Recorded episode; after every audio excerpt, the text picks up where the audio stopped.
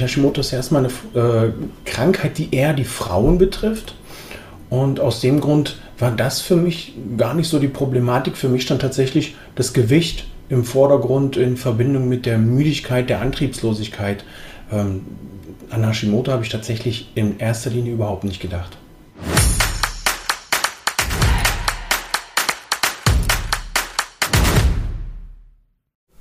Unkontrollierte Gewichtszunahme, Haarausfall, Stimmungsschwankungen, Migräne und vieles mehr. All das kann unter Umständen eine Schilddrüsenerkrankung, eine Unterfunktion zu, als Ursache haben. Darüber sprechen wir heute mit unseren Experten und da haben wir eine ganze Menge heute eingeladen. Einen Professor, der auch ein Schilddrüsenzentrum leitet, einen Betroffenen, der aber aus seiner Betroffenheit heraus selbst zum Experten wurde und wir begrüßen auch Barbara Schulte. Sie ist die erste Vorsitzende der Deutschen Schilddrüsenliga seit über 25 Jahren. Denn wie gesagt, viele Millionen Menschen in Deutschland leiden darunter und sie wissen es oft nicht.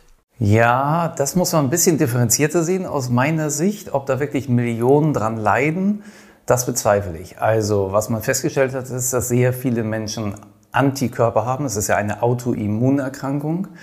Aber dass von diesen, man schätzt so fünf bis zehn Prozent, da gehen die Zahlen sehr auseinander, aber dass nur ein bis zwei Prozent tatsächlich unter einer Erkrankung leiden. Aber weiter in die Tiefe gehen wir mit unserem Experten, ein selbsternannter Hashimoto-Mentor. Äh, ich begrüße Herrn Peter Gehlmann. Er wird uns jetzt erklären, was ein Hashimoto-Mentor ist und macht. Herzlich willkommen. Hallo, schön, dass ich dabei sein kann. Ähm, ein Hashimoto-Mentor begleitet die Patienten oder die Klienten, die eben Probleme mit der Schilddrüse haben, angefangen bei der Schilddrüsenunterfunktion bis hin halt zum Hashimoto und Mentor eben aus diesem Grund gewählt, weil ich nicht in das Coaching gehe und dem Klienten dann Schritt für Schritt erkläre, was er zu machen hat, sondern ich sehe mich hier eher als eine Begleitung, mit der man entweder ja virtuell Schulter an Schulter einen Schritt oder einen Teil des äh, Lebensweges äh, bestreiten kann oder eben auch ja, wenn es möglich ist, eins zu eins im echten Leben, also quasi, dass ich die Leute an die Hand nehme und sage, so, wir gehen jetzt, wir probieren jetzt, wie fühlt sich das an, was wäre für dich der nächste Schritt? Und begleiten und nachfühlen können sie deswegen so gut, weil sie eben selbst Betroffener sind und auch mal deutlich schwerer waren, so wie ich gehört habe. Richtig. Ich war mal deutlich schwerer, deutlich mehr.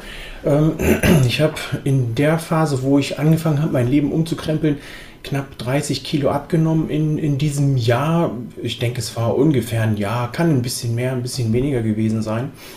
Und ähm, das war für mich tatsächlich der Punkt, wo ich gesagt habe, jetzt ist gut, jetzt reicht es sind noch viele Sachen mit eingeflossen. Kaputtes Knie, wo dann auch die Ärzte gesagt haben, dreistelliger Bereich in der, auf dem Gewicht, äh, beim Gewicht ist jetzt nicht so förderlich für das Knie. Wenn Sie länger was davon haben wollen, sollten Sie davon runter. Dreistelliger Bereich, Herr Gehmann, Sie waren bei über 100 Kilo, ne? um das auch nochmal äh, vielleicht anschaulich zu machen. Richtig. Bevor wir jetzt zu Ihrer Geschichte kommen und wie sich das alles bei Ihnen entwickelt hat und wie Sie es überhaupt entdeckt haben mit dem Hashimoto, würde ich gerne noch einen anderen Experten zu Wort kommen lassen, den wir bereits im Vorfeld aufgezeichnet haben, nämlich Professor Dr. Dieter Ropers. Er ist Chefarzt der Medizinischen Klinik für Kardiologie und internistische Intensivmedizin am St. Theresien Krankenhaus in Nürnberg und dazu gehört auch das Schilddrüsenzentrum, denn Erkrankungen der Schilddrüse, die können ja sehr komplex sein und benötigen benötigen deswegen auch den interdisziplinären Austausch. Oft sind da ja ganz viele Ärzte involviert, also zum Beispiel ähm, Endokrinologen, Nuklearmediziner, aber auch Chirurgen, HNO oder Augenärzte. Aber vielleicht lassen wir uns von Professor Ruppers erstmal erklären, was Hashimoto denn jetzt überhaupt genau ist. Ja, Hashimoto ist ein sperriger Name, beschreibt die häufigste Schilddrüsenerkrankung, die wir in Deutschland haben, eine Autoimmun-Thyreoiditis Hashimoto. Und es war ein japanischer Arzt, der die vor über 100 Jahren erstmals beschrieben hat. Und äh, wie der medizinische Name schon sagt, Thyreoiditis, Iditis steht immer für Entzündung. Hier ist es eben wie bei der Appendizitis, der Blinddarmentzündung, eine Entzündung der Schilddrüse. Und diese Schilddrüse wird unterhalten durch Autoimmunprozesse. Tatsächlich richten sich also Autoimmun Antikörper gegen Schilddrüsengewebe, die dann dort in der Schilddrüse eine Entzündung auslösen, die initial zu einer Schilddrüsenüberfunktion führt und dann aber im weiteren Verlauf zu einer Schilddrüsenunterfunktion, die dann eben auch anhält und sich bei vielen Patienten und Patientinnen in dem Verlauf der Jahre verschlechtert. Vielen Dank, Professor Ropers, für die Erläuterung. Wir hören uns dann gleich nochmal. Herr Gehmann, zurück zu Ihnen. Wie kam das denn, dass Sie überhaupt auf Hashimoto gekommen sind? Weil wenn jemand jetzt einfach übergewichtig ist und Ihre Frau sagt, wie Sie es mir im Vorgespräch verraten haben, kann, wir können nicht alle paar Wochen eine neue Hose kaufen. Ähm, wie kommt man dann auf Hashimoto? Wie war denn Ihr Weg? Ja, es war, ähm, ich würde mal sagen, wenn ich so reflektiere, was ich mit vielen Kunden im Gespräch gehabt habe, war so der Klassiker. Man geht zum Arzt und der Arzt guckt von außen, was ist los, hört sich an, wie geht es dem Patienten und kommt dann erstmal auf so depressive Episoden. Dann werden die erstmal behandelt. Und ähm, wenn sich das dann nicht ändert, so wie in meinem Fall, weil da hat sich überhaupt nichts getan, ähm, in Richtung Verbesserung, dann geht man halt nochmal zum Arzt und dann geht man den nächsten Schritt. Und ähm, dann wurde anhand eines Blutbildes festgestellt, da läuft irgendwas mit der Schilddrüse schief. Ich muss dazu sagen, ich war damals bei der Bundeswehr und ähm, die Bundeswehrärzte heute mögen es mir verzeihen, aber damals war es tatsächlich so wie so eine Lotterie. Man geht morgens hin und dann sitzen da drei, vier Ärzte und man kriegt halt den Arzt zugelost, der gerade frei ist. Also unabhängig davon, ob er jetzt fachlich für irgendwas dann, also kompetent ist der Mediziner offensichtlich immer, aber Andreas, das wirst du besser wissen. Da die Bundesärzte sind allgemeinmedizinisch ausgebildet in der Regel, genau. Und, und ich hatte dann das Glück, an diesem Tag einen etwas älteren Herrn zugelost bekommen zu haben. Und der hat dann festgestellt, da läuft was mit der Schilddrüse schief, hat mich in äh, das äh, Fachkrankenhaus der Bundeswehr, dann hier in der Nähe in Westerstede war das, überwiesen. Und dort hat man mich dann tatsächlich mal einen ganzen Tag äh, quasi mit Blutwerten, mit Ultraschall, mit allem drum und dran auf links gedreht und hat mich dann quasi an diesem Freitag ähm, mit den Worten, die auch viele Schilddrüsenpatienten kennen werden, verabschiedet. Hier haben Sie ein Rezept für Ihre Hormone. Mehr können wir jetzt nicht tun. Ähm, wir sehen uns in einem drei Monaten, in einem halben Jahr nochmal. Und das war's dann. Das war mein Wochenende. Also ich bin nach Hause gefahren mit wildesten Ideen im Kopf. Was ist das? Was mache ich jetzt? Um Gottes Willen werde ich sterben. Äh, was kommt da auf mich zu? Gut, das, das mit dem Sterben ist ein bisschen überzogen, aber viele Gedanken, die erstmal keine äh, Antwort bekamen. Da muss ich erstmal kurz die Ärzte in Schutz nehmen. Hashimoto ist ja eine Erkrankung, die erstens schleichend beginnt und dann sehr unspezifische Symptome hat. Eben, wie Sie auch gesagt hatten, das können Stimmungsschwankungen sein, die Richtung Depression gehen. Das ist eine Gewichtszunahme, die ganz verschiedene Ursachen haben kann. Meistens ist es eben nicht Hashimoto als Ursache der Gewichtszunahme, sondern einfach eine falsche Kalorienbilanz aus anderen Gründen. Und deswegen kann man aufgrund der Symptomatik nicht gleich die Maximaldiagnostik hochfahren. Und deswegen ist es nicht so ungewöhnlich, dass man vielleicht ein, zwei oder auch drei Arztbesuche braucht, bis man wirklich diese Diagnose hat. Das stimmt. Ähm, ganz kurz, Doc, das würde ich ganz gerne von dir auch vielleicht noch wissen. Ähm, der Herr Gehlmann hat ja vorhin Blutwerte angesprochen. Welche Blutwerte sind denn wichtig? Was wird denn da genommen, um, um festzustellen, ob jemand äh, ein Schilddrüsenproblem hat?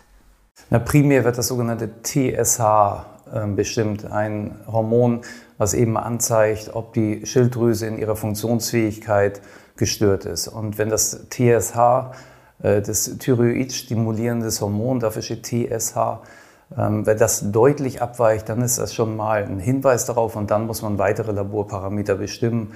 Und eben, habe ich ja vorhin schon mal kurz erwähnt, dass es eine Autoimmunerkrankung ist. Das heißt, dann würde man, wenn man den Verdacht hat, im nächsten Schritt auch schon Antikörper bestimmte Antikörper bestimmen. Mhm.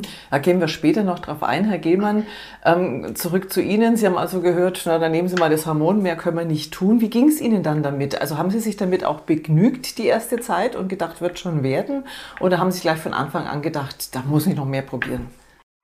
Also es hat sich tatsächlich über das Wochenende schnell beruhigt. Die Gedanken wurden immer ruhiger. Man vertraut den Ärzten und ich habe dann für mich gesagt, das wird schon irgendwie. Ähm, meine Frau war da ein bisschen ähm, unruhiger. Die hat mir ein Buch besorgt, hat gesagt, lies das mal. Ich habe es dann auch gelesen, aber mehr so aus dem Grund, ähm, was ist, wenn sie mich mal fragt? Für mich war es ja klar, irgendwie wird das schon. Aber was ist, wenn sie mal fragt, was stand denn in dem Buch? Und wäre doof, wenn ich dann nach ein paar Monaten sage, Buch, warte kurz, ich weiß es nicht mehr. Also habe ich das durchgelesen und fand das sehr interessant was man parallel zur Schulmedizin noch für Möglichkeiten hat. Ähm, hier mit der Ernährung zum Beispiel mal ein bisschen weiter zu schauen oder ein bisschen die Bewegung mit reinzubringen in, in die ganze Geschichte. Jetzt nicht übertrieben, sondern dezent. Mehr Bewegung, ein bisschen mehr Entspannung. Also hier war schon der Ansatz für mich zu erkennen, dass ich mit einem optimierteren Lebensstil ja, schon viel mehr Gutes für meine Schilddrüse tun kann. Oder auch fürs Immunsystem. Da kann ich äh, absolut zustimmen. Das ist grundsätzlich eine gute Idee. Ob man wirklich ursächlich dann an dem Hashimoto-Problem schrauben kann, das wage ich zu bezweifeln. Also da gibt es eben sehr viele Mythen und sehr viele Theorien, auch was Ernährung betrifft und so. Ähm, die meisten Patienten kommen zurecht mit der schulmedizinischen Hormoneinstellung. Aber es gibt tatsächlich einige, die dann immer noch Probleme haben. Und für die Leute ist es durchaus ein Versuch wert, verschiedene Ernährungsveränderungen zu probieren. Ähm, Nahrungsergänzungspräparate, gerade Selen zum Beispiel, kennen Sie wahrscheinlich auch, ist wichtig für die Umwandlung von einem Schilddrüsenhormon ins Aktive und so weiter. Ja, also das kann man für die durchaus empfehlen. Da wollen wir doch noch mal kurz hören, was Professor Ropers zur Therapie einer Schilddrüsenerkrankung sagt. Gut, nicht jede Hashimoto-Thyreoiditis muss tatsächlich behandelt werden. Es hängt eben sehr vom Hormonstatus und von der Symptomatik und dem Leidensdruck der Betroffenen ab. Grob gesagt, äh, bei Patienten, die tatsächlich eine Schilddrüsenunterfunktion haben, das kann man eben im Blut erkennen mit dem Hormonstatus, aber auch eben, wenn man den Patienten intensiv befragt. Da muss man dann eine Schilddrüsenersatztherapie durchführen. Das heißt, hier sollte man ähm, Schilddrüsenhormon als Tablettenform einnehmen, um eben diesen Mangel an Schilddrüsenhormon auszugleichen. Wenn Patienten aber nur eine latente Schilddrüsenunterfunktion haben, wo also der Hormonmangel noch nicht so ausgeprägt ist, da hängt es dann eben davon ab, ähm, wie alt der Patient ist. Über 65 Jahre zum Beispiel ist es häufig so, dass man latente Unterfunktionen aufgrund der Hashimoto-Thyreoiditis gar nicht behandeln muss. Und welche Symptome er hat. Wenn er keine Symptome verspürt und auch keine weiteren Erkrankungen hat, die unterstützt werden, die äh, schwerer verlaufen, wenn eine Hashimoto-Thyreoiditis vorliegt, zum Beispiel kardiovaskuläre Erkrankungen, dann muss man auch diese Patienten nicht äh, substituieren. Bei Patienten mit entsprechendem Risikoprofil allerdings rate ich schon dazu, dass man Schilddrüsenhormon gibt äh, in Tablettenform, regelmäßig den Hormonhaushalt kontrolliert und äh, so langsam die für den Patienten optimale Dosis findet. Dankeschön, Professor Ropers. Herr Gehmann, jetzt sind Sie ja Betroffener und haben aus dieser Betroffenheit heraus, sozusagen im Selbstversuch, vermute ich mal, ähm, ja dann eben auch äh, verschiedene Dinge ausprobiert. Ähm, der Doc hat es vorhin auch schon erwähnt, äh, Diät, da scheiden sich so ein bisschen die Geister. Sind Sie in eine spezielle ähm, Ernährungsumstellung gegangen? Wenn ja, was war es, was Ihnen geholfen hat, Ihrer Meinung nach? Also am Anfang habe ich gar nichts geändert an meiner Ernährung, habe dann aber, als ich aus der Bundeswehr ausgestiegen bin, eine Ausbildung, ein Studium zum Fachberater für ganzheitliche Gesundheit gemacht. Und in diesen ganzen Modulen, die dort zu bearbeiten waren, da kamen so einige Impulse, die ich dann angenommen habe. Ich habe zum Beispiel das Gluten aus der Ernährung gestrichen.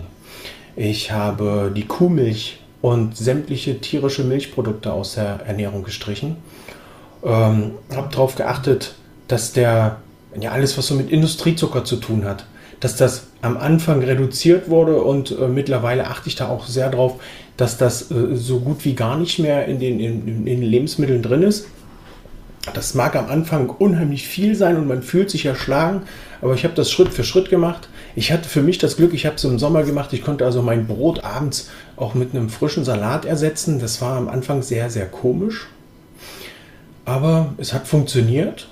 Und ähm, es ist nicht nur mein Gewicht gepurzelt, klar durch die Ernährungsumstellung, sondern auch meine Symptome, meine, meine Müdigkeit und dieses, dieses ständige Abgeschlagensein, das hat sich da rapide verändert und ist sehr, sehr positiv für mich ausgegangen. Jetzt muss ich mal den Doc fragen, weil die, was Sie gerade schildern, Sie ernähren sich dann vegetarisch oder vegan? Nee, ich habe hier nur die tierischen Milchprodukte weggelassen.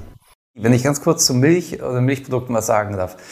Da gibt es zwei Lager und da gibt es sehr viele Behauptungen und Theorien dazu, wo wir uns, glaube ich, alle einig sind, im Sinne des Tierschutzes ist es gut, den Milchkonsum zu reduzieren oder sogar ganz auszuschalten. Und wenn es Ihnen persönlich geholfen hat, bei welchen Beschwerden auch immer, dann ist es für Sie das Richtige gewesen. Völlig in Ordnung. Aber pauschal sagen, Milch hilft für jeden, das ist Unsinn.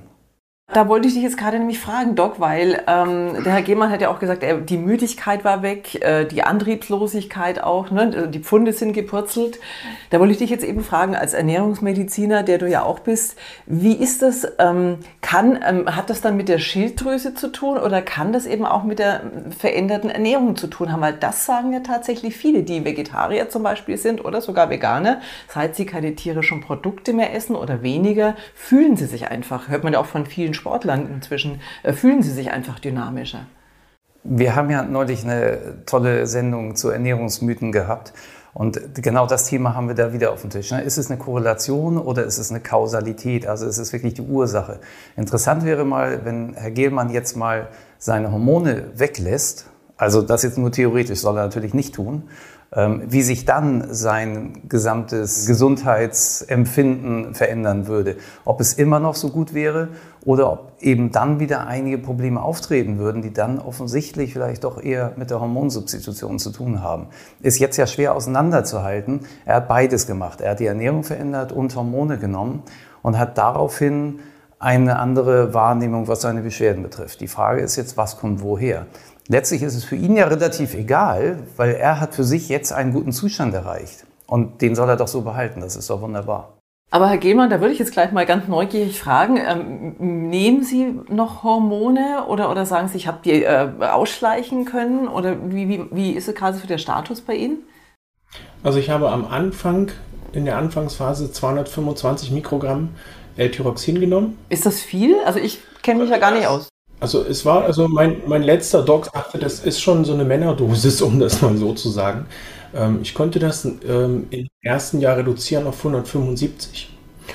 Habe vor zwei Jahren eine Umstellung gemacht von dem Präparat, bin da zu einem Kombipräparat gegangen ähm, und mittlerweile ist es so, dass ich auch in Zusammenarbeit mit meinem Doc die Schilddrüsenhormone komplett weggelassen habe und habe seitdem, also das sind jetzt die, wir haben jetzt August, ähm, die, ja, seit Anfang des Jahres. Ich bin jetzt sechs Monate ungefähr ohne Präparat und ähm, das ist tatsächlich so, dass das Gewicht nicht gestiegen ist. Die Symptome sind auch nicht wiedergekehrt, äh, sodass ich für mich sagen kann, ich habe da für mich mit der Ernährung, mit der Substitution durch Nahrungsergänzungsmittel einen guten Weg gefunden, das ähm, Positive hier aufrechtzuerhalten. Ich habe die Symptome also hier in den Griff gekriegt und ähm, bin da auch eigentlich ganz froh drüber.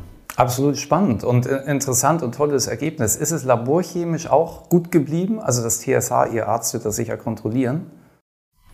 Ähm, das habe ich tatsächlich gerade nicht im Kopf, weil da äh, die letzten Werte Anfang des Jahres gemacht wurden. Wir haben jetzt noch keine Kontrollwerte wieder gemacht. Ähm, das ist aber nochmal ein guter Impuls für mich, dann nochmal zum Doc zu gehen und zu sagen, einmal äh, Kontrolle bitte. Frau Schulte, Sie sind seit 25 Jahren erste Vorsitzende der Schilddrüsenliga. Das heißt, Sie äh, haben seit über zwei Jahrzehnten natürlich reichlich Erfahrung mit dem Thema. Wenn wir jetzt gezielt auf Hashimoto gucken, was sind denn da die häufigsten Probleme der Menschen, die bei Ihnen Rat suchen? Äh, dass die Diagnose zum Beispiel zu spät gestellt wird und die Leute wirklich in die Unterfunktion kommen. Und diese haben dann halt Probleme mit Gewichtszunahme. Der Kopf macht nicht mehr richtig mit, also Konzentration und äh, sie machen keine Veranstaltungen mehr mit und all sowas. Frau Schulte, wenn Sie so viel Erfahrung haben, auch mit Patientenrückfragen, mit Patientenkommentaren, mit Patientenbeschwerden wahrscheinlich auch, jetzt haben Sie die Gelegenheit, äh, mir und meinen Kollegen, den Ärztinnen und Ärzten mal einen Tipp zu geben, wie Sie denn die Diagnose vielleicht aus Ihrer Sicht schneller stellen können. Also aus meiner Sicht sollte der Hausarzt zum Beispiel den TSH-Wert mal etwas früher machen, wenn er ihn überhaupt macht, um sehen zu können, ob da schon eine Unter- oder Überfunktion vorhanden ist. Wenn dies der Fall ist, sollte er, wenn es geht, einen Ultraschall machen, um zu gucken, wie sieht die Schilddrüse aus, sieht es nach Hashimoto aus, sind noch Knoten vorhanden oder nicht. Aber Da gibt es von den Leitlinien her äh, ein paar Sachen, die die nicht machen dürfen. Und dann kommt es halt darauf an, wohin überweist er die Leute, damit man es besser machen kann. Es geht ja zum Endokrinologen oder zum Nuklearmediziner. Aber beim Endokrinologen warten Sie ungefähr ein halbes Jahr auf den Befund oder beziehungsweise erstmal auf den Termin und dann wiederum auf den Befund. Und da geht es natürlich beim Nuklearmediziner schneller. Und wenn zum Beispiel ein Knoten entdeckt wird, der über einem Zentimeter ist, kann er direkt auch eine Sintigraphie machen. Sonst hat man immer diese Lauferei, einmal zu dem Arzt, dann zu dem Arzt. Und so hat man alles in einer Hand. Herr Gehlmann, mögen Sie uns noch mal ganz kurz den zeitlichen Ablauf schildern? Also wann haben Sie das Gefühl gehabt, da stimmt irgendwas nicht, bis zum jetzigen Zeitpunkt, wo Sie es für sich gut eingestellt haben und zufrieden sind? Also vom Zeit angefangen hat das Ganze Ende 2011, da haben wir so gemerkt, irgendwas stimmt auch mit dem Gewicht und mit meiner Müdigkeit nicht. Äh, ich war eigentlich dauermüde. Ähm, das hat sich hingezogen bis 2012 ähm, in den Sommer rein, bis ich dann an einem anderen Standort war. Ich habe zwischendurch einen Standortwechsel gemacht und dort haben die Ärzte dann mich nochmal äh, intensiver untersucht, weil wir halt gemerkt haben, dass mit, dem, mit, dem, äh, mit der depressiven Episode, dass wir da keinen Erfolg hatten. Und ähm, ja, seit 2018, 2018 bin ich ja fertig gewesen mit der Ausbildung zum Fachberater für ganzheitliche Gesundheit. Bin ich selber noch mal ein bisschen intensiver reingegangen und im Vorfeld 2015 ungefähr habe ich angefangen an der Ernährung zu arbeiten. Ähm, Im Selbstversuch quasi ohne das Hintergrundwissen aus dem, aus dem äh, Studium da für den äh, Fachberater und äh, ja, jetzt haben wir 2022 es hat eine Weile gedauert, bis diese Rundumbesserung stattgefunden hat.